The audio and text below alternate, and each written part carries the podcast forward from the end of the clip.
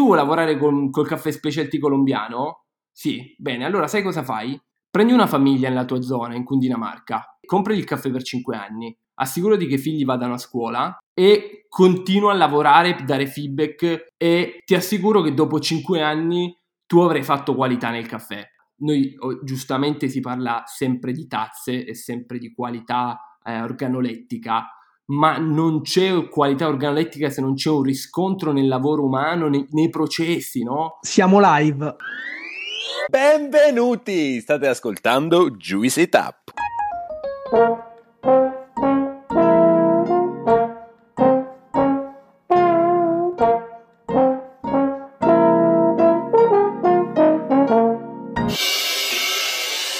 Siamo Gianluca e Claudio e con Alessandro siamo i fondatori di questo podcast e del progetto Juice. Oggi torniamo a parlare di caffè e nello specifico di caffè colombiano. Infatti, dopo l'esperienza d'host con Francesco Sanapo, abbiamo deciso di voler dedicare una parentesi di questo podcast proprio al caffè colombiano. Infatti, oltre a questo episodio, troverete anche una registrazione extra, un nostro Juicy Talk registrato qualche settimana fa a Milano durante host, in cui abbiamo parlato con Francesco Sanapo e Maria Alejandra Olano proprio di caffè colombiano. Quindi partiamo oggi con una storia che nasce da Pollenzo e nello specifico da un locale di Bra, la Bottega delle Delizie, dove è nata la passione per il caffè di tantissimi studenti di Pollenzo, tra cui noi. Oggi ascolterete la storia di Gabriela Montagnez e Francesco Anastasi, ex pollenzini come noi, che dopo diverse esperienze hanno deciso di creare un progetto legato al caffè colombiano, Santa Romero. Santa Romero è un progetto che cerca di accendere qualche lampadina in una filiera molto buia come quella del caffè, ci hanno detto Francesco e Gabriela, e che da poco ha anche aperto una torrefazione a Torino. Con Francesco e Gabriela parleremo di caffè colombiano, di sostenibilità e di valorizzazione economica di un territorio, ma anche di che cosa vuol dire essere gastronomi in una filiera come quella del caffè. Prima di cominciare vi rubo qualche secondo. Se il podcast vi sta piacendo e volete sostenere questo progetto, lasciateci una valutazione dalla piattaforma su cui ci state ascoltando e veniteci a seguire sui social. Ora siamo pronti a partire. Ciao Gabriela, ciao Francesco, benvenuti su Juicy Tap. Ciao. Ciao a tutti. A grazie, grazie mille dell'invito. Siamo veramente contenti di, di essere qui eh, con voi e farci questa chiacchierata. Francesco, Gabriela, noi già ci conosciamo, ma i nostri ascoltatori magari non vi conoscono così bene. A noi piace tantissimo partire dalla storia individuale, dalla storia delle persone, quindi raccontateci chi siete, da dove venite, quello che è stato il vostro percorso e come siete arrivati dove siete oggi. Allora, io sono nata a Cucuta, che a detta di Francesco è la Messina della Colombia. Io sono nata a Messina, che è la Cucuta della Colombia, per farvi capire, proprio per contestualizzare un poco no, la geografia, ma anche diciamo il provvedimento provincialismo, la situazione, la situazione sociale. Come studio in realtà prima di arrivare a Pollenzo ho studiato economia aziendale in Colombia, poi per cose della vita mi sono appassionata di cibo e sono arrivata a Pollenzo a fare un master. Ed è stato lì che ho incontrato, ho conosciuto Francesco. Francesco invece si è laureato in scienze gastronomiche, quindi ha fatto la triennale e dopo ha lavorato col cioccolato. Dopodiché, va bene, come, come sapete voi, ha lavorato con Carlo Petrini eh, nell'ufficio presidenza, quindi diciamo che così ci siamo conosciuti. La scoperta del caffè in realtà, secondo me, come tante persone che sono uscite da Pollenzo, è stato grazie a Paolo Panero della Bottega delle Delizie. Entrambi non bevevamo caffè e ci siamo ritrovati in questa bellissima situazione. Siamo contenti e questo è il nostro background. Che cos'è per te la montagna? Da questa semplice domanda è nata un'idea, l'idea di raccontare la montagna attraverso le storie di quattro grandi chef. Abbiamo realizzato un nuovo podcast, si chiama Supereroi Montani ed è realizzato e prodotto da noi per Ferdi Wild. Gireremo l'arco alpino per raccontare le storie di quattro chef di montagna. Alessandro Gilmozzi di El Molin, Michele Lazzarini e Giacomo Perletti di Contrada Bricconi, Alessandro Daldegan di Tana Gourmet e Alfio Ghezzi di Senso. Insieme a noi come co-host ci sarà Niccolò Quarteroni dell'agriturismo Ferdi Wild. In descrizione trovate il link per andare ad ascoltarlo e adesso torniamo all'episodio. Gabriela, Francesco, innanzitutto benvenuti anche da parte mia. Mi piace tantissimo che abbiamo iniziato questa intervista parlando di Paolo Panero, che probabilmente per la maggior parte delle persone che ci ascoltano non dice nulla, ma per noi di Pollenzo è veramente un'istituzione perché a Pollenzo si parla tanto di vino, si parla tanto di cibo in generale, ci sono degli argomenti che sono più approfonditi di altri, però io mi ricordo che fino al momento in cui Paolo Panero, quindi la bottega delle delizie di Bra, non ha iniziato a, a mettere così tanto focus sul caffè, Questo era un elemento che un po' mancava all'interno dell'università dalla mia prospettiva di studente a Pollenzo. Quindi penso che veramente abbia un po' introdotto e sia stato un po' il primo passo nel caffè per molti di noi di Pollenzo. Ci raccontate anche perché è stato importante per voi Paolo Panero per l'introduzione al caffè? Ma allora, sia io che Gabriela, per due contesti diversi, non bevevamo caffè. Gabri è colombiana e col caffè, come posso dire, ci ha sempre vissuto nel senso anche di un, di un sentire, no? di una situazione sociale. Io invece nasco in una famiglia del sud dove il caffè è un rito quotidiano e così via, ma mai bevuto caffè. Entrambi per una questione di non ci piaceva il gusto, a me dava tra l'altro anche molto fastidio bere caffè quando io e Gabri ci cominciamo a frequentare, una, una, volta mi porta in questo luogo, io tanti anni non ero mai stato in questo luogo, e incominciamo a, a provare i primi caffè specialty, parliamo del 2015-2016. Paolo è stato un pioniere, per chi non lo conoscesse, siamo in provincia di Cuneo, nella città di Bra. Paolo è, pio- è, stato un pioniere dei caffè specialty, iniziava già con mille estrazioni, noi eravamo là, sembrava l'alchimista. E per noi, noi io personalmente l'ho fatto una sorta di battesimo del caffè, per noi è stato una sorta di, di cupido no? per entrare in questo mondo, perché da quei momenti là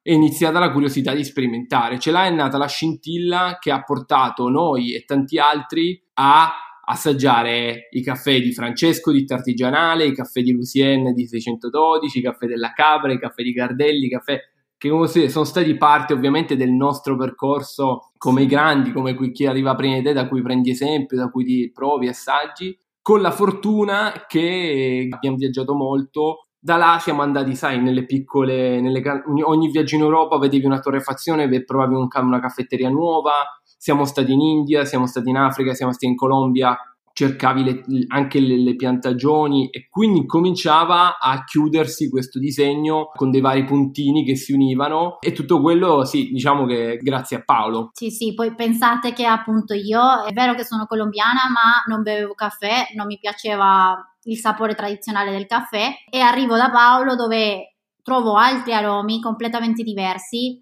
e non solo trovo altri aromi, trovo anche altri paesi produttori di caffè. Dovete sapere che comunque in Colombia si beve solo caffè colombiano, non si può entrare, non si può portare caffè di altri paesi. Quindi i colombiani sono abituati al caffè colombiano. Non è, chi non esce, chi non ha la, l'opportunità di assaggiare altri, altri caffè prodotti in altre zone come Africa, come non lo so, Honduras, Messico, non si ha un po' la, la consapevolezza di come cambiano poi gli aromi a seconda del paese. Poi, poi, diciamo che è un paese dove i colombiani bevevano lo scarto, la pasiglia, perché si sapeva che il caffè buono si esportava che questa è stata un po' la storia no, del, delle famiglie anche che sapevano di questa economia. E a parlare di caffè colombiano ci arriveremo sicuramente perché come avete sentito nell'intro è un po' il tema di questa settimana e di questa parentesi che abbiamo, che abbiamo voluto creare all'interno di Juicy Tap. Però mi interessa una cosa perché veramente la storia della bottega delle delizie e della vostra passione per il caffè racconta tantissimo di quella che è l'esperienza di Pollenzo e l'esperienza di scienze gastronomiche in cui si passa da un interesse, nel caso Francesco io mi rivedo molto nelle tue parole perché il caffè per noi italiani ha sempre avuto questo elemento di, di, ritualità, l'abbiamo sempre avuto all'interno della nostra vita, però sempre appunto come elemento di rito, mai come elemento di grande interesse, di grande approfondimento. E poi invece si entra nel mondo degli specialty coffee, nel mondo di Paolo e ti esplode un mondo davanti. Tu prima hai parlato di, di un alchimista che stava lì con, con, con, le sue pozioni, con i suoi diversi metodi di estrazione ed è la stessa immagine che ho io. Quindi vi è esplosa questa passione alla bottega delle delizie, avete iniziato ad inserire il caffè all'interno dei vostri viaggi, delle vostre esperienze e poi a un certo punto nasce Santa Romero. Ora magari mi ricordo male, però se non sbaglio era il periodo del Covid e seguendovi su Instagram vedevo che iniziavate a fare i primi esperimenti con il caffè verde, a tostare e così via. Quindi raccontateci un po' di questo progetto e anche di quelli che sono stati i diversi step, perché ci avete raccontato che tutte e due avevate due lavori diversi, quindi non vi siete ritrovati all'interno del ca- dell'industria del caffè, ma ci siete voluti saltare dentro. Fondamentalmente sì, noi iniziamo da questa passione dal 2015-2016 e poi ci porta anche a formarci, quindi Gabri inizia a fare i primi corsi di analisi sensoriale, di roasting, sia in Italia che in Colombia. Ogni volta che tornavamo in Colombia, magari a visitare la famiglia di Gabri, cercavamo produttori, capivamo e poi finché in pandemia, come molti direi, scoppia una, una grande crisi interiore che ci dice ci, ci, lanciamo, ci buttiamo, apriamo questa pagina Instagram senza, ve lo dico, non avevamo la pretesa e senza l'obiettivo di diventare, di far cultura a livelli, diciamo, di influenza. Ci piaceva condividere le nostre esperienze, compriamo una macchina da 200 grammi, quindi cominciamo a tostare a casa e fare esperimenti e da là una cosa tira l'altra, altri corsi, altre letture, altre formazioni, altri assaggi, eh, altri strumenti che decidiamo di cambiare vita. Quindi in Santo Meno nasce nel 2020 in una pagina Instagram, nel 2021 decidiamo di andare in Colombia, quindi di mollare tutto, di mollare i lavori e decidiamo di andare in Colombia non sapendo che saremmo tornati, però con l'idea di approfondire tutto il mondo della pratica agricola, tutto il mondo del caffè. Questo so che alla fine è un fil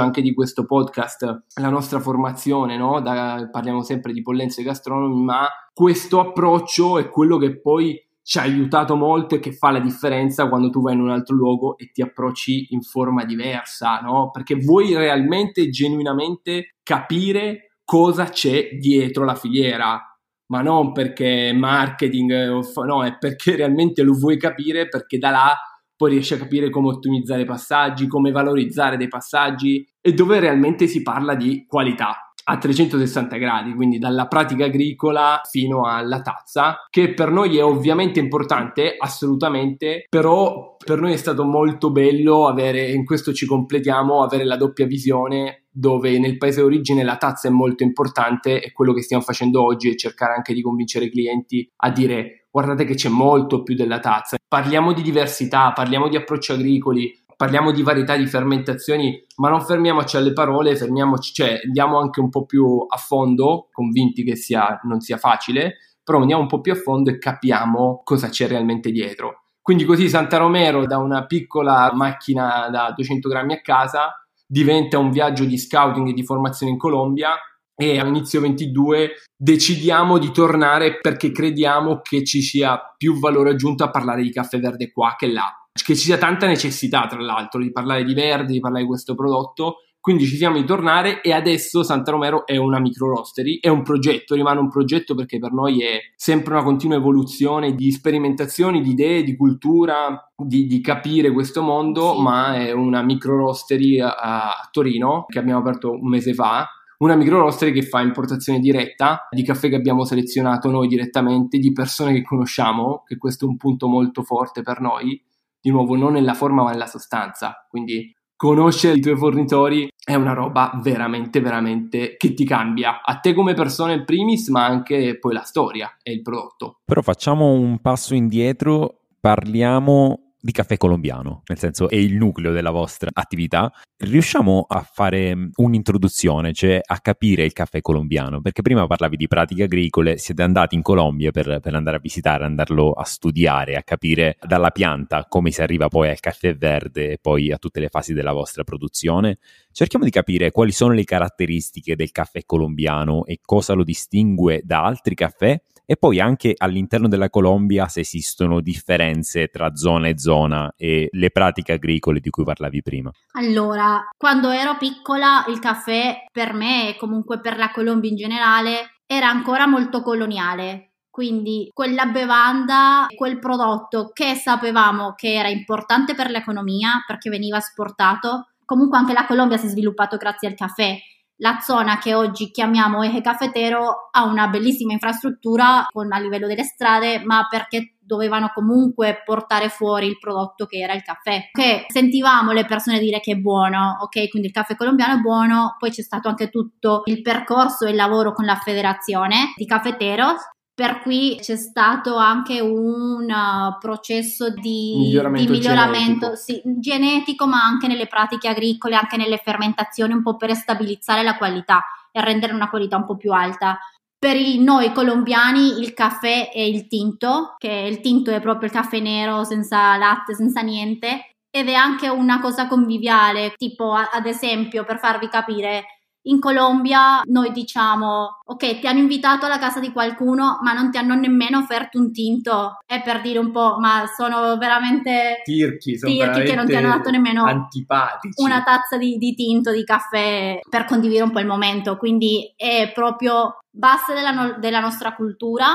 Negli ultimi anni, 10-8 anni fa, è iniziato un po' a cambiare tutto l'approccio dei colombiani verso il prodotto, quindi Inizialmente si beveva solo la passiglia, che sarebbe lo scarto. Tanti produttori vendevano il frutto, quindi la ciliegia o il caffè già in pergamino, quindi con eh, la, la con cascara. con, con la, crusca, con la diciamo, crusca. con la crusca del caffè. Però non assaggiava, cioè non assaggiavano quello che stavano vendendo all'estero. Invece adesso, eh, grazie anche un po' a- al caffè di specialità, tanti produttori iniziano a essere più consapevoli di quella materia prima iniziano a fare anche più esperimenti, più ricerche, metodi di fermentazione un po' più diversi. Noi colombiani, che magari anche le persone che non lavorano nel mondo del caffè, iniziano ad avere maggiore consapevolezza sul prodotto. Ci sono tantissime caffetterie di caffè specialty, è andata a Medellin, a Bogotà, ad Armenia, il caffè comunque in Colombia, la qualità, grazie a tutti questi processi di, di ricerca e sviluppo, la qualità media è, è alta rispetto ad altri paesi, abbiamo questa fortuna. Per cui c'è stato sicuramente un, un vantaggio, tra virgolette, grazie a tutta questa metodologia sì, che, che hanno avuto poi comunque in Colombia, perché alla fine dall'inizio hanno un po' spinto il nome del caffè colombiano all'estero. Sì, che diciamo è il caffè colombiano, per farla anche un po' semplice per chi non conosce, è un caffè con fermentazione lavata. So che in qualche podcast Francesco Sanapo ha parlato delle fermentazioni, quindi un caffè a cui viene tolta la buccia e la mucillagine viene lavata in acqua. Al punto che adesso, quando si parla di fermentazioni differenti, non tutti i produttori hanno gli strumenti per fare una fermentazione naturale o per pulire il caffè, diciamo, dalla buccia e così via. Quindi si parla di questo, però io vi faccio invece faccio una piccola parentesi un po' più gastronomica, quindi diciamo Gabri vi ha parlato anche un po' di una parte culturale, di quello che ci siamo resi conto no- noi ultimamente quando siamo stati in Colombia è proprio che si stanno rendendo conto i colombiani che stanno producendo nebbiolo e langa, per fare una metafora con il vino. Quindi ci sono 22 regioni che producono caffè, ci sono varietà eh, sviluppate dalla federazione o importate, varietà africane importate, quindi si trova geisha, si trovano le varietà di bourbon, Ah. si trova il hava, si trova eh, il, ma- il maragohipe, ci si trova una varietà incredibile. Si trovano regioni che hanno biodiversità differenti. Noi vendiamo e tostiamo solo caffè colombiano. Tanta gente ci sia limitante. Sì, quella è una chiave di lettura, ma noi in questo momento portiamo 8 caffè di 5 produttori, ognuno con un profilo di tazza differente praticamente, con fermentazioni differenti, con sapori in tazza differenti. E quindi questo dà molto senso di come si sta sviluppando, c'è grande hype attorno al caffè colombiano, le competizioni si fanno sempre spesso con caffè colombiani, ma sta nascendo questa cosa interessante dove anche i produttori stanno capendo chi è che decide i sapori a livello internazionale, ma allora aspetta, ma voglio vendere io il mio caffè, tanti produttori hanno cominciato a dire ma perché devo passare da qualcun altro? Se io sto facendo queste cose particolari, vedo che c'è il prezzo aumenta, vedo che c'è la diversità e quello poi quando parleremo di prezzo diventa importante, perché se il produttore decide, capisce il valore reale suo, cambia il mercato. Per darvi un'idea a livello aromatico, tradizionalmente il caffè colombiano, se parliamo del caffè classico colombiano, ci sono note di zucchero di canna, è un caffè molto dolce con un corpo medio, medio-basso. Questo perché tradizionalmente il processo di fermentazione è stato quello lavato, con poche ore di fermentazione. La fermentazione a livello di produzione è una parte della produzione necessaria per poi poter tostare il caffè, però anche eh, storicamente il produttore doveva fare la fermentazione non troppo lunga perché più giorni e più ore di fermentazione vuol dire che eh, prendeva più tempo a ricevere i soldi. Invece adesso si vedono fermentazione di... noi abbiamo un caffè di 168 ore di fermentazione, 36, 40, quindi è andato a allungarsi questo processo. Per cui eh, ormai il classico caffè colombiano non è che non esiste, ci sono diciamo il caffè regionale ha questi aromi, però comunque altri produttori, come dice Francesco, stanno producendo caffè con note più di frutta matura, più note di fermentazione, quindi alcuni più la, note lattici, acetici, quindi sì, c'è grande varietà, molto diverso. C'è grande varietà, però il classico caffè colombiano, zucchero di canna, una leggera acidità citrica e un corpo medio-basso. Quindi questo è quando voi andate in Colombia a fare un capping in una cooperativa o assaggiare, quello è il profilo di tazza della Colombia. Noi quando abbiamo parlato con Francesco ci ha raccontato di questo paradosso assurdo e poi ci arriviamo che molto spesso in giro per il mondo i produttori di caffè non hanno idea di che sapore abbia il loro caffè, perché sono abituati per tutta la loro vita a vedere esclusivamente caffè verde. E questo fatto che molti produttori, come ci avete raccontato, si stanno attrezzando con dei mini roster all'interno delle loro aziende per tostarsi da soli il caffè, vedere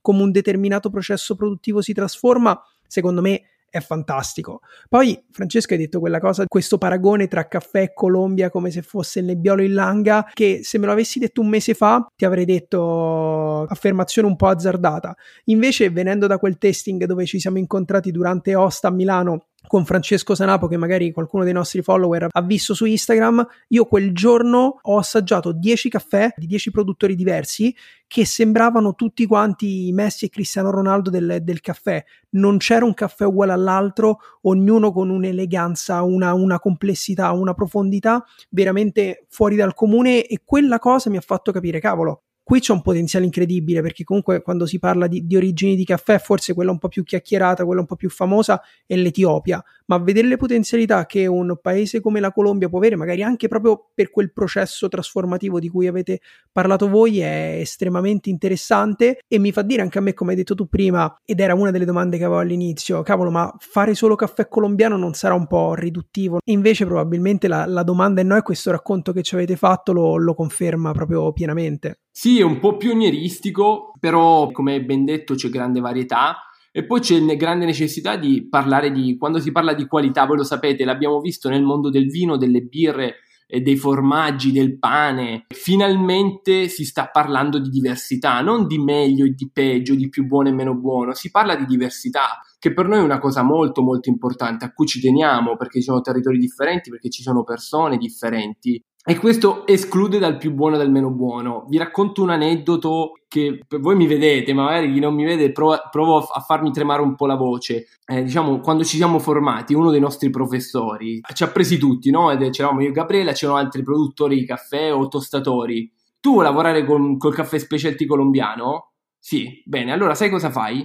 Prendi una famiglia nella tua zona, in Cundinamarca, compri il caffè per 5 anni, assicurati che i figli vadano a scuola e continuo a lavorare, dare feedback e ti assicuro che dopo 5 anni tu avrai fatto qualità nel caffè. Noi oh, giustamente si parla sempre di tazze e sempre di qualità eh, organolettica, ma non c'è qualità organolettica se non c'è un riscontro nel lavoro umano, nei, nei processi, no? A me quello ogni volta che lo dico mi viene la pelle d'oca, perché per noi questo è, sem- è una parte importante della qualità noi portiamo un caffè che viene dalla, da, dalla, sostituzione di piante di coca, un progetto che viene dalla sostituzione di piante di coca a piante di caffè, per migliorare la vita delle comunità locali. Ma cosa vuol dire migliorare la vita delle comunità locali? Ve lo spiego in due parole. Vuol dire che le signore che cucinano, che sono i pilastri delle finche, queste madri, che cucinano con delle cucine a legna, che si intossicano, magari possono comprarsi una cucina elettrica o a gas. Questo è la qualità della vita.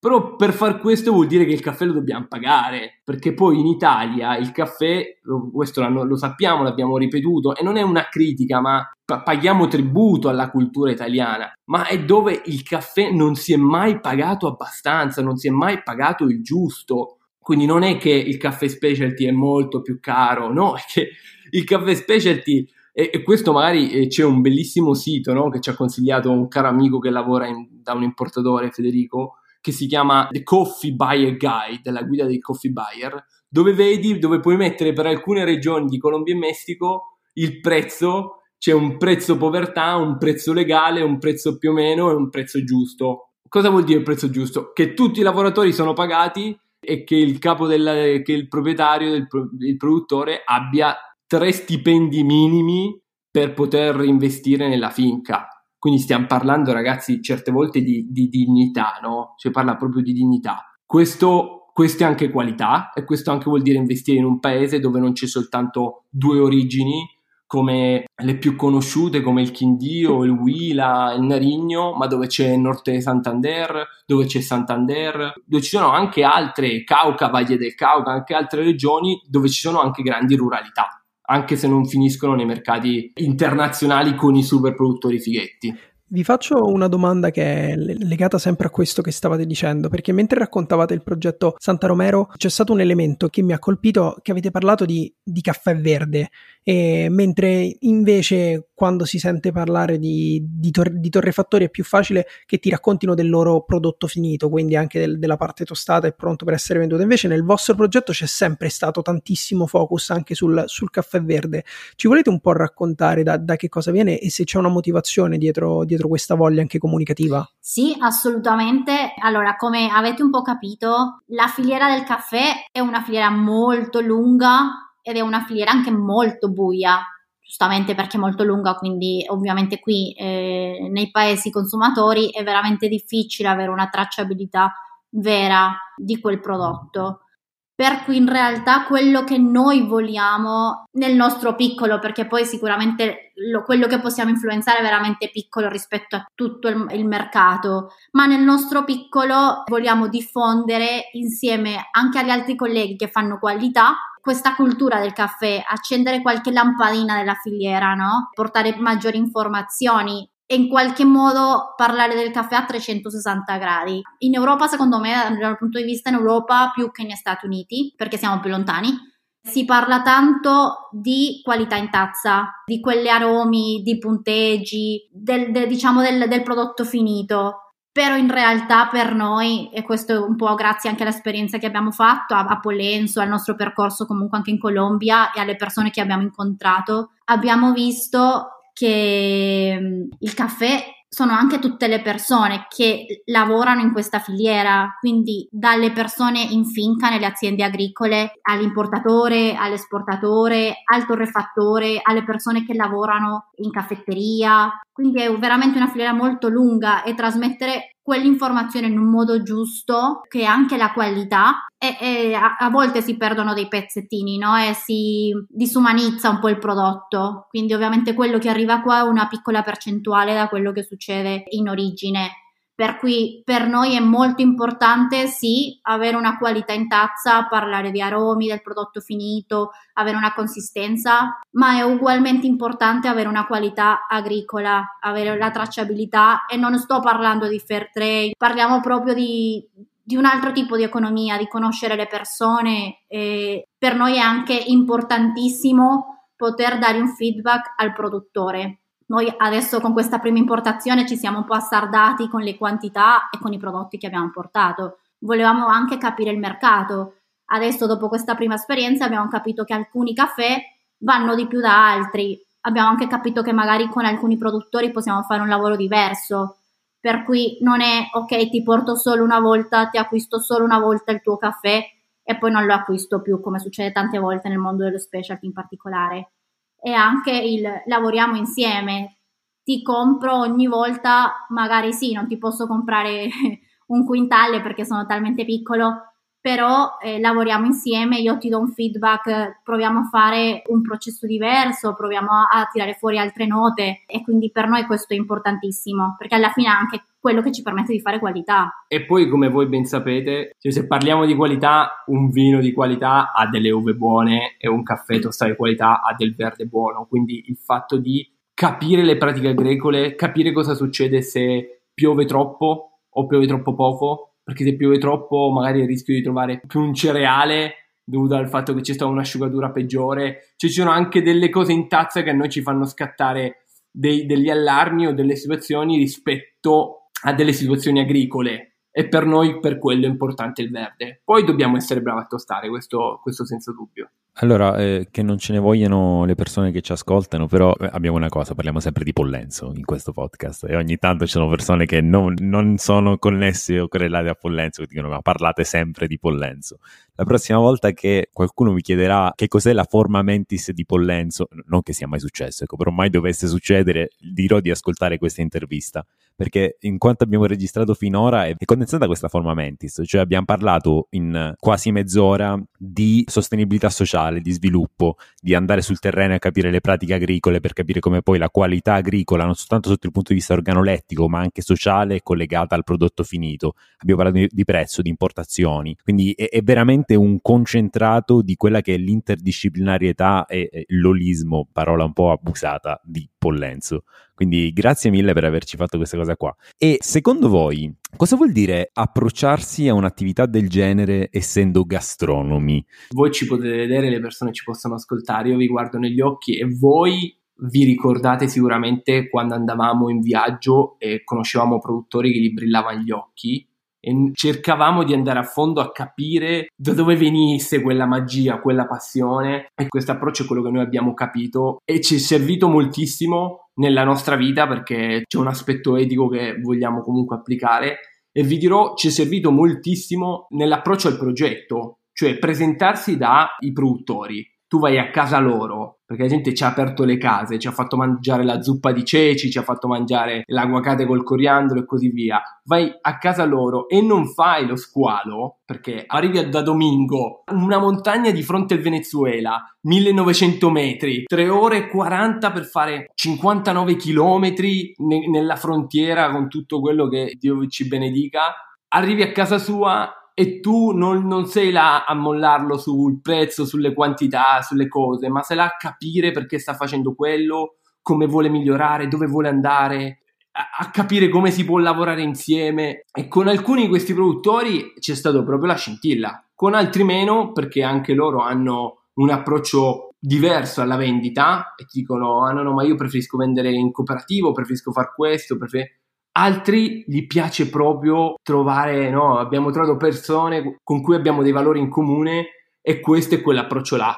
E quindi da questo poi ci cambia tutto il progetto, perché quelle sono le basi di un'economia anche relazionale che ci permette di chiamare Diofanor e dirgli Diofanor ma senti ma qua ci sono 168 ore di anaerobica ma possiamo sperimentare qualcos'altro? Forse sono troppe. Andiamo di più andiamo di meno. C- cosa stai piantando? Come va il tempo eh ragazzi, quest'anno, quest'anno piove tanto, io non so a seccare, si parla spesso anche di cambio climatico, noi siamo in Colombia con meno 50% di produzione in alcune zone eh, per il cambio climatico, quindi questo è l'approccio che per noi è vita, cioè proprio aria che respiriamo e fa la differenza ma perché ci crediamo, eh? non, è, non, è, finta, è pura sostanza. Francesco, io sono d'accordissimo con quello che diceva Claudio. Noi nel nostro piccolo abbiamo cercato di portare l'approccio pollenzino a, in, in, questo podcast perché per noi ormai è qualcosa di, di naturale, qualcosa che diamo per scontato, avere questo interesse e questa passione nei rapporti umani e me ne accorgo anche quando viaggio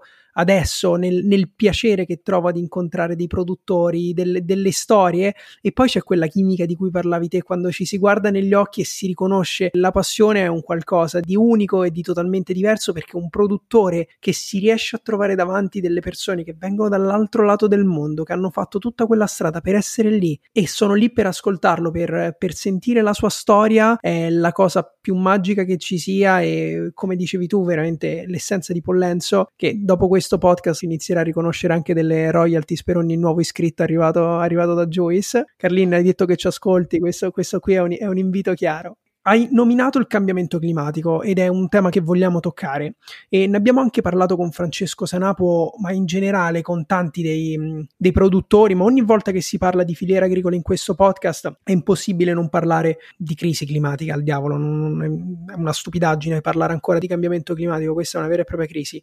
Voi che lavorate con un singolo paese, con la Colombia, che comunque sono stato quest'estate in Sud America in Perù e sono paesi che hanno una, una varietà geografica e di, e di, ecosistemi grandissima, quindi non si può sicuramente fare un unico discorso. Però qual è la vostra visione all'interno di, di un'area geografica anche ristretta, se vogliamo, di questo fenomeno legato al caffè? Lo, lo vedete come un'opportunità, una grossissima preoccupazione? Che cosa sentite quando parlate con i produttori su, su questo tema? C'è, c'è consapevolezza, c'è paura? I produttori sono molto consapevoli in Colombia diversi anni fa un caffè coltivato ad alte altitudini era 1200-1400, adesso invece 1400-1600. 1800. Le piantagioni sì, stanno, cioè, si stanno sviluppando più verso l'alto proprio perché allora la Colombia, come hai detto tu, è in una zona geografica con una biodiversità incredibile là eh, non c'è né eh, estate, non c'è inverno, c'è sempre la stessa temperatura tutto l'anno. Cosa cambia in realtà? Quello che detta la temperatura è allora in spagnolo è il piso termico ah. eh, e quindi quanto alto, quanto vicino sei a- alla terra. più verso l'alto, più verso le montagne, più freddo fa e quindi diciamo che alla fine tutte le, pia- tutte le, piante di caffè in questo momento stanno andando più verso l'alto. Noi abbiamo produttori che coltivano anche a 1900 metri. Quindi sì, adesso possono andare sempre un po' più in su, ma arrivare a un punto dove più su non possono andare. E quindi è veramente un tema, un discorso che tocca la Colombia come tocca t- tutti gli altri paesi. Se parliamo di caffè, veramente un, un punto un po' grigio è cosa succederà con il caffè tra 40-50 anni poi in realtà, tipo quello dalla nostra esperienza, quello che abbiamo visto noi è che appunto c'è la stagione secca, la stagione della pioggia. Negli ultimi anni non c'è più una una limitazione di questa stagione, cioè tipo ad esempio la nostra importazione è stata un po' ritardata perché ha piovuto tanto e quindi la mm, raccolta è stata eh, posticipata, posticipata due o tre mesi dopo. Per cui è, è un problema ovviamente per i produttori che vivono di quello. È un problema per noi eh, perché ci lavoriamo con quello, è un problema per il consumatore perché vuole anche quel prodotto. Quindi sicuramente a futuro e già tuttora è importante fare anche ricerca di varietà nuove, di altre alternative. A volte magari ci sono persone un po' più talibane che quando par- si parla di ibridazione delle varietà o comunque eh, sì, varietà un po' create in laboratorio non le vogliono vedere ma in realtà sono anche importanti.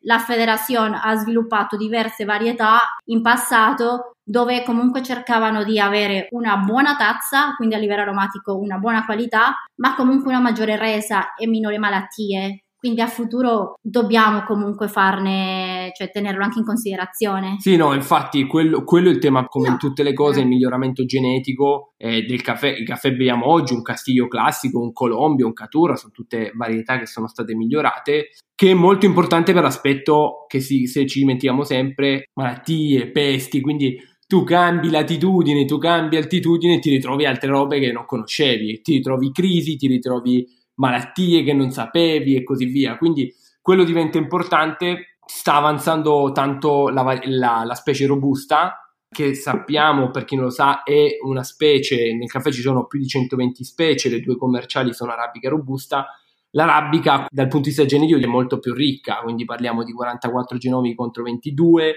parliamo di maturazione lunga ad alte altitudini contro una robusta che si coltiva anche intorno ai 1000 metri dove c'è più caffeina perché la caffeina è un alcaloide creato dalla pianta per sconfiggere la peste, per difendersi, quindi da un, anche dal sapore amaro. Quindi sta avanzando molto anche quell'aspetto là e, v- vedremo, e vedremo. Ma vi dico, la nostra esperienza, noi avevamo gente veramente preoccupata in Colombia che diceva, cavolo, quest'anno abbiamo meno 50% sulla produzione. Voi lo sapete se arriva un produttore di vino e che, dice che ha meno 50% sulla produzione, eh? so, so soldi eh, se quello è il tuo mestiere. È molto interessante questa parte del cambiamento climatico, della crisi climatica, ma allo stesso tempo vedere che come la tecnologia, come l'innovazione, la ricerca scientifica e quello di cui parlavate adesso, quindi eventuali ibridazioni o miglioramenti genetici delle piante, possa essere una soluzione per mitigare alcuni effetti della crisi climatica. Quanto abbiamo detto finora, quanto avete detto finora, però si scontra con una realtà molto diversa, cioè dei paesi consumatori di caffè, dove parlare di aumenti di prezzo, soprattutto in Italia, per una tazzina finita di espresso al bar è ancora un argomento un po' difficile sotto il punto di vista culturale. Io da, da, quando abbiamo iniziato a parlare nel podcast ho provato a parlarne con diverse persone di estrazioni diverse, di comunque con, con background diversi, ma trovo questa cosa uh, molto comune, cioè provare a introdurre il fatto che magari il caffè al bar dovrebbe costare di più diventa veramente scivoloso, perché le persone sostengono che è un fatto culturale, il caffè è un atto culturale e come tale deve avere anche quell'accessibilità e quella facilità di acquisto e di consumo. Cosa pensate della cultura italiana del caffè al momento? Assolutamente così, è un po' una riflessione nostra in questi tempi e anche il giornale costa di più rispetto a qualche anno fa, invece il caffè non lo può fare, è veramente forte questa tradizione italiana. Per cui rispetto agli altri paesi in Europa, sicuramente l'Italia a livello di mercato è ancora un po' dietro, giustamente perché ha questa tradizione molto forte con il caffè, no? Il prezzo, appunto, tantissimi anni fa costava quello, ma non è detto che veniva comunque pagato bene. Quindi quei prezzi erano possibili in quel periodo perché comunque la catena o comunque il mercato era diverso in quel, in quel momento, ma non perché il produttore guadagnasse di più, il produttore non, guada- non guadagnava abbastanza, ma c'era meno trasparenza o comunque usciva meno questa cosa, no? Dall'altra parte vediamo comunque molte persone curiose che vogliono ricercare sapori diversi, altri tipi di tostatura, altri caffè, anche altri metodi di preparazione. Noi personalmente crediamo che comunque tra 5, 7, 10 anni si vedrà un altro mercato in Italia del caffè, dove comunque ci sarà maggiore consapevolezza. Sicuramente la parte tradizionale ha un ruolo molto molto importante, per cui probabilmente non credo che sarà poi il nord Europa in Italia come tradizione, però sicuramente la qualità andrà a migliorare. Noi arriviamo in Colombia a ottobre del 2021 con campesinos, con contadini che avevano, con produttori che avevano venduto a futuro a marzo 2021 il loro caffè a 1.300.000 pesos, che sono 300, 315 dollari a naso, sparo una cifra per darvi un'idea. Noi arriviamo a ottobre 21 con il caffè, con la borsa a 400-415 dollari. Cosa succede? Cambio climatico, una gelata becca una, grande, una regione del Brasile, c'è un meno 30% del Brasile, che è il produttore più importante. Quindi tutto il mercato e la borsa sale perché c'è meno offerta. Arriviamo ad avere prezzi quasi a 600 dollari il quintale di caffè. Quindi tu pensi il produttore che l'aveva venduto a 1.300.000 un anno prima, adesso la borsa per chi ne ha bisogno lo spara alto e ti dico, poi non sappiamo, non ci possiamo fare i conti dei produttori se quello sia un prezzo giusto o meno, ma anche gli importatori specialty non volevano pagare quella cifra. Dicevano, ma scusa, io prima ti davo il 20% in più, il 30% in più, adesso fammi lo sconto perché 2004, cioè, capito? Cosa succede? Che già è ricaduto, perché il Brasile si sta riprendendo, nuove varietà hanno spiantato tutto, hanno ripiantato, quindi ricade il prezzo. Però tu pensi una roba che passa da 1 milione e 3 a 2 milioni e 4, quindi quasi il, to- il doppio, da 315 dollari a 500 dollari, e che poi torna a 300 dollari, 350 dollari, e però il, non, non, può variare il prezzo del caffè, non si possono toccare alcune cose. Quindi Gabi ha detto un punto importante, non l'abbiamo mai pagato bene e speriamo che si apra la cultura prima di tutto del pagare bene il produttore, perché noi nelle nostre vite vogliamo svegliarci la mattina e vivere decentemente e poi non possiamo chiedere alla gente di non vivere decentemente. Ragazzi, io non, non voglio fare il filosofo. La sostanza conta più della forma se non c'è forma, poi non si vende, non è facile lo storytelling e tutto, ma la sostanza deve essere sempre un pelino più importante della forma. E invece siamo in un mondo dove c'è, c'è più forma che sostanza, addirittura spesso c'è, non c'è sostanza, c'è forma soltanto. Però se, sta, se hai la sostanza, vivi sereno, perché sai di che cosa parli e argomentazioni. Anche nella diversità sei aperto e vuoi cambiare, vuoi crescere e vuoi andare avanti e, ve- e vedi praterie, vedi ottimismo, che è quello che, che ci portiamo dalla Colombia, un po' questa energia positiva finché dura.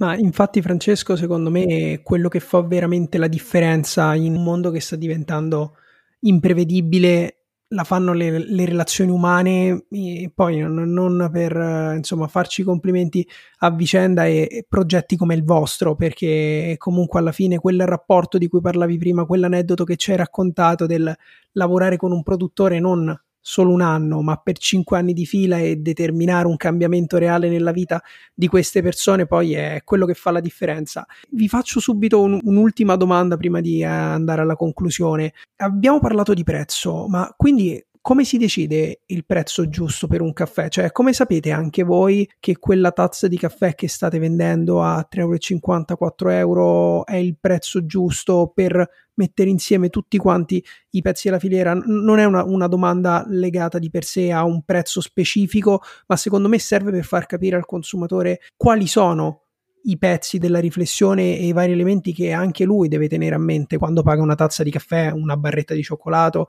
o qualsiasi altro prodotto che può essere assimilabile al caffè. Allora, il prezzo del caffè si stabilisce dalla borsa della, del caffè arabica e dalla borsa del caffè robusta. Alcuni paesi hanno un differenziale per certificazioni, o per esempio la Colombia ha un differenziale, quindi si paga un po' di più rispetto ad altri paesi nel mercato. Però fondamentalmente viene definito dalla borsa. Cosa succede? Che anche là i grandi player internazionali sulle grandi quantità possono definire un, un prezzo, possono fare offerte di prezzo su grandissime quantità. Ora, quale sia il prezzo giusto, ragazzi, ci vorrebbe una lezione del nostro, del nostro amico Dio Fanor che in Kindio ci diceva io poto a mano tutte le piante, non uso fertilizzanti chimici, quindi a me costa l'ora del, del mio operaio mi costa XY, lui era uno che, che, è uno che si fa tutti i conti e capisce quelle robe là. Qual è il costo giusto? È una gran domanda. Ti posso dire soltanto che, per esempio, la nostra esperienza, io non ho problemi, non, nas- non ci nascondiamo dietro. Noi paghiamo i caffè in piantagione, quindi in piantagione in Colombia senza esportazioni, paghiamo i caffè 6, 7, 8 fino ai 15-16 dollari il chilo spesso di pergamino, nemmeno di caffè verde. Quindi poi il pergamino è una perdita del 20% perché devi togliere questa crusca. Quando poi spesso trovi caffè importati in Europa anche a un paio di euro, già importati, caffè molto vecchi spesso, non si sa, appunto come dice Gabri, uno dei nostri motti è la filiera del caffè è buia, dobbiamo accendere qualche lampadina. Quindi c'è una grande differenza del costo del caffè verde. Noi personalmente chiediamo quanto costa il caffè al produttore, e ognuno ci dà un prezzo. Qualcuno ci ha sparato robe fuori mercato e gli abbiamo detto: Ma guarda, ma ci vieni incontro e ci, ci abbassa di un, di un, dollaro, magari, no? Con loro abbiamo anche una, una, franchezza che lo dico: noi con questi siamo tranquilli che abbiamo un guadagno, che stiamo facendo bene il nostro lavoro e che abbiamo un guadagno. Perché alla fine non è che ci guadagniamo noi che dobbiamo trasformare e loro perché sono dall'altra parte diciamo che sono i contadini bellissimi che salviamo, no, non salviamo un bellino di niente sono gente come noi che si sveglia la mattina, deve lavorare, deve avere un guadagno per poter poi anche sviluppare la propria vita, la propria carriera, la propria famiglia e tante cose. Quindi questo diventa importante e la cosa più importante è chiederlo a loro.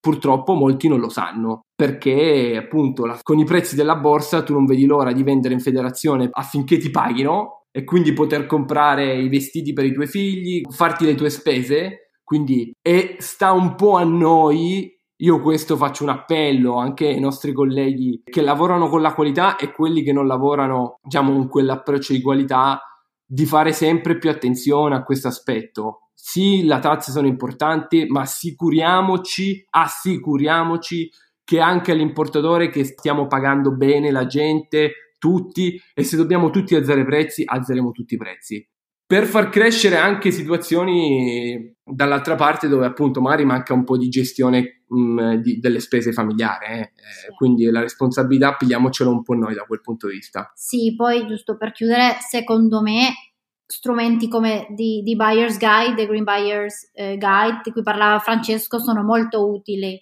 Non ci sono ancora tanti dati, però è importante averli perché coltivare caffè in una regione della Colombia come il Huila è molto più tecnica, è diverso a coltivare caffè nella Sierra Nevada, quindi Car- vicino ai Caraibi, dove l'infrastruttura è peggiore, cioè oh. i costi sono diversi, per cui anche il vino, cioè non, non è lo stesso proprio una bottiglia di vino in un, in un posto che non, ha, che in un altro, i costi della materia prima, i costi della manodopera, i costi comunque anche dei fertilizzanti. Eh sono diversi. Infatti questa è la difficoltà poi nei paesi consumatori, ma lì sta un po' infatti la, la ricerca, poi l'interesse del consumatore a capire meglio tutto quello che c'è dietro. Abbiamo parlato del presente e del futuro del, del caffè, abbiamo parlato di, di Santa Romero, di, di come è nata nel 2021. Vorrei capire, vorremmo capire i vostri progetti futuri, cioè cosa e come vi immaginate Santa Romero da qui a 5 anni,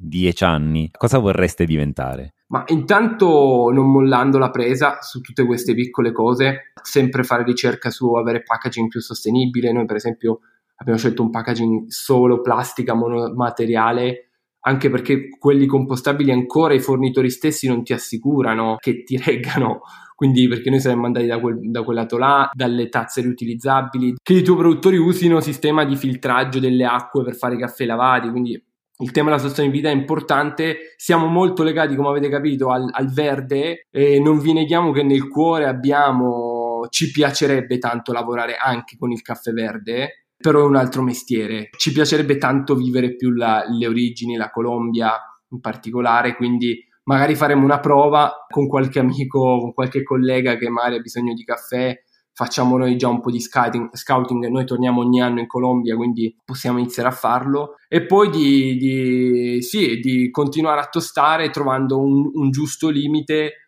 per far qualità, eh, per ottimizzare anche i tempi, per rimanere giusti, per essere felici ragazzi, io lo dico, per essere tranquilli anche perché abbiamo ricevuto tantissima energia positiva dalla Colombia e appena siamo arrivati in Italia c'è tanta negatività sul fare impresa, ma troppa, come se negli altri paesi non ci fosse burocrazia, eh? però in realtà è proprio una questione di approccio, vogliamo superare i problemi, per questo vediamo le praterie. E si parlava tanto no, dell'Italia, l'Italia della gastronomia, le tradizioni, la tradizione italiana dell'espresso, la tradizione che ha fatto l'Italia famosa era la sostanza, è stata meno la forma. Adesso spesso usciamo dal nostro paese orgogliosi di aver fatto questo, della nostra gastronomia, dei nostri vini, nostro... e poi non abbiamo la qualità dentro. Quindi bisogna con un po' di umiltà ripartire a fare, a fare delle cose di qualità e quindi questo è il progetto, lavorare sempre di più con le origini, magari riuscire un domani a portare anche qualche caffè ospite di altri paesi, sempre con filiere in cui noi siamo tranquilli, sicuri e sì, e se si potesse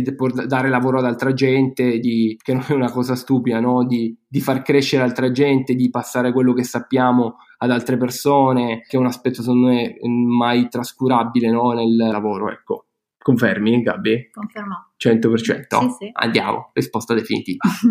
Bene, siete allineati. Sono sempre contento quando riusciamo a raccontare queste storie. Poi, vabbè, portare storie da Pollenzo ci, ci inorgoglisce sempre un po' e ci fa uscire un sorriso sulle labbra, ma perché veramente pensiamo che questa attitudine, questo approccio di cui voi siete portatori sia un approccio che faccia bene e che possa veramente ispirare tante persone.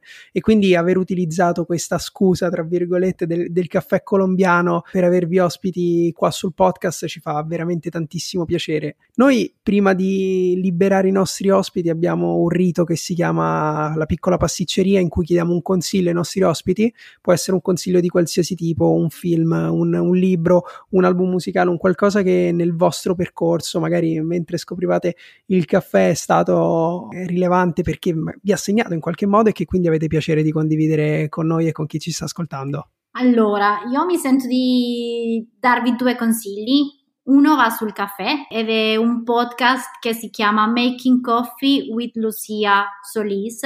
Lei è di Guatemala, in realtà prima di lavorare con il caffè ha studiato eh, viticoltura e lavorava in Napa Valley con il vino mi sento di consigliarle perché in primis è donna e lavora nel mondo del caffè e anche perché ha un approccio che è quello che abbiamo comunque anche parlato qui, ha un approccio non solo della qualità in tazza, però lei parla anche dal punto del produttore, quindi le fermentazioni, il prezzo del caffè, come anche prima appunto tutto quello che abbiamo parlato adesso lei lo racconta purtroppo un podcast in inglese però il suo inglese è anche molto facile da capire quindi secondo me se volete approfondire di più sul caffè in origine è un uh, super podcast. E il secondo consiglio in realtà va molto più legato alla cultura colombiana, latina, alla gioia che sentiamo noi ed è una canzone che si chiama La Rebellion di Joe Arroggio e questa mi sentivo comunque di consigliarla perché è anche quella gioia che sentiamo noi ogni volta che siamo in Colombia